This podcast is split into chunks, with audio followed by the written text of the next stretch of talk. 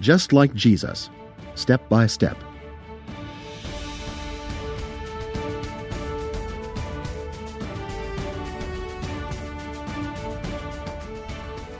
But also for this very reason, giving all diligence, add to your faith virtue, to virtue, knowledge, to knowledge, self control, to self control, perseverance, to perseverance, godliness, to godliness, brotherly kindness, and to brotherly kindness, love. For if these things are yours and abound, you will be neither barren nor unfruitful in the knowledge of our Lord Jesus Christ. 2 Peter 1, verses 5 through 8. There is a word that we often use to describe the twelve men that followed Jesus, and a lot of others that followed him. It is called disciples. A disciple is a disciplined learner, one who commits himself to hearing, observing, and following the teaching of his teacher. Also, the name Christian was first given to the followers of Jesus at Antioch, because people saw them and their lifestyle and immediately knew that they had been with Jesus and they were his followers.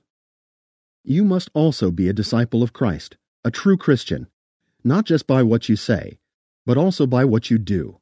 You must practice what you profess to be. The Bible says that we should not just be hearers of the word, but doers of the word. You must weigh all of your actions in the light of God's word, asking yourself, would Jesus do that? You have to strive each day to walk in his steps. Jesus lived a blameless life and set an example of righteous living for us to follow. Jesus overcame temptations. When Jesus was tempted, he did not yield or fall, but he stood strong, quoting the Word of God. His spirit, body, and soul were disciplined, and he overcame the devil, and so can you. Matthew 4 1 through 11. God has equipped you to overcome and has already provided a means of escape for you to overcome every temptation. 1 Corinthians 10:13. Speak the word against the lies of the devil and stand on God's promises. Jesus prayed. Jesus would rise and pray in a solitary place regularly. He would pray to God before he did anything and was always in constant communication with him. Likewise, you should cultivate a lifestyle of prayer, as you can be empowered through prayer. Prayer is a dialogue between you and God. He speaks to you, and you speak to Him, heart to heart.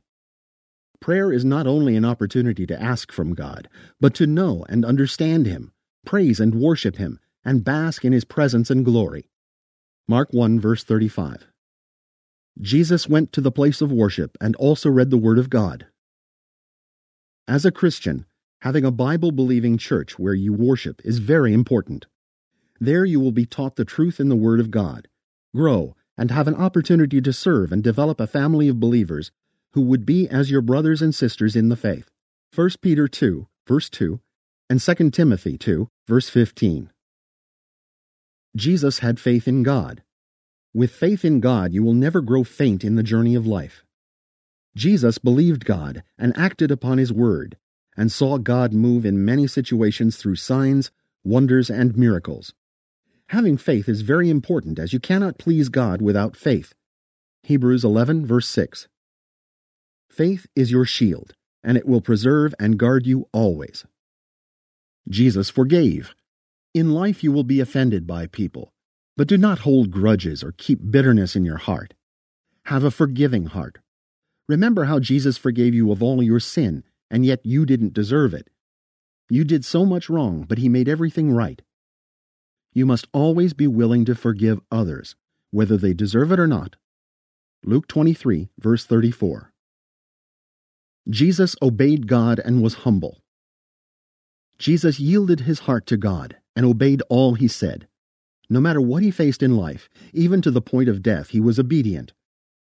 Always say yes to godliness and ask yourself what Jesus would do. Your obedience to God enriches your life for he will direct you and lead you in paths that are certain. God is not a man that would lie. Whatever he tells you to do, be sure to do it. His words have an eternal guarantee. Luke 22, verse 42, Hebrews 5, verse 12, and Philippians 2, verse 6. Jesus did good and preached the good news. In Luke 10, verses 30 to 37, Jesus talks about the Good Samaritan and said we should do likewise. Supporting the needy, sick, helpless, and all those who need a helping hand should be what you are ready to do. Be compassionate and give of yourself, even as Jesus gave of himself for you. By preaching the good news of the gospel of Jesus Christ, you bring hope and life to those people's lives. Mark 1, verses 14 and 15, and Acts 10, verse 38. These are just a few Christian virtues you will do well to embrace. May your faith in God be accomplished by these good works. For faith without works is dead. James 2, verse 26. The list is endless, but trust your conscience and God's Spirit and do what is right. Be full of faith in Jesus and do good works in love. Be a disciplined disciple, a student of the Word, learning the ways of Jesus and walking in his steps.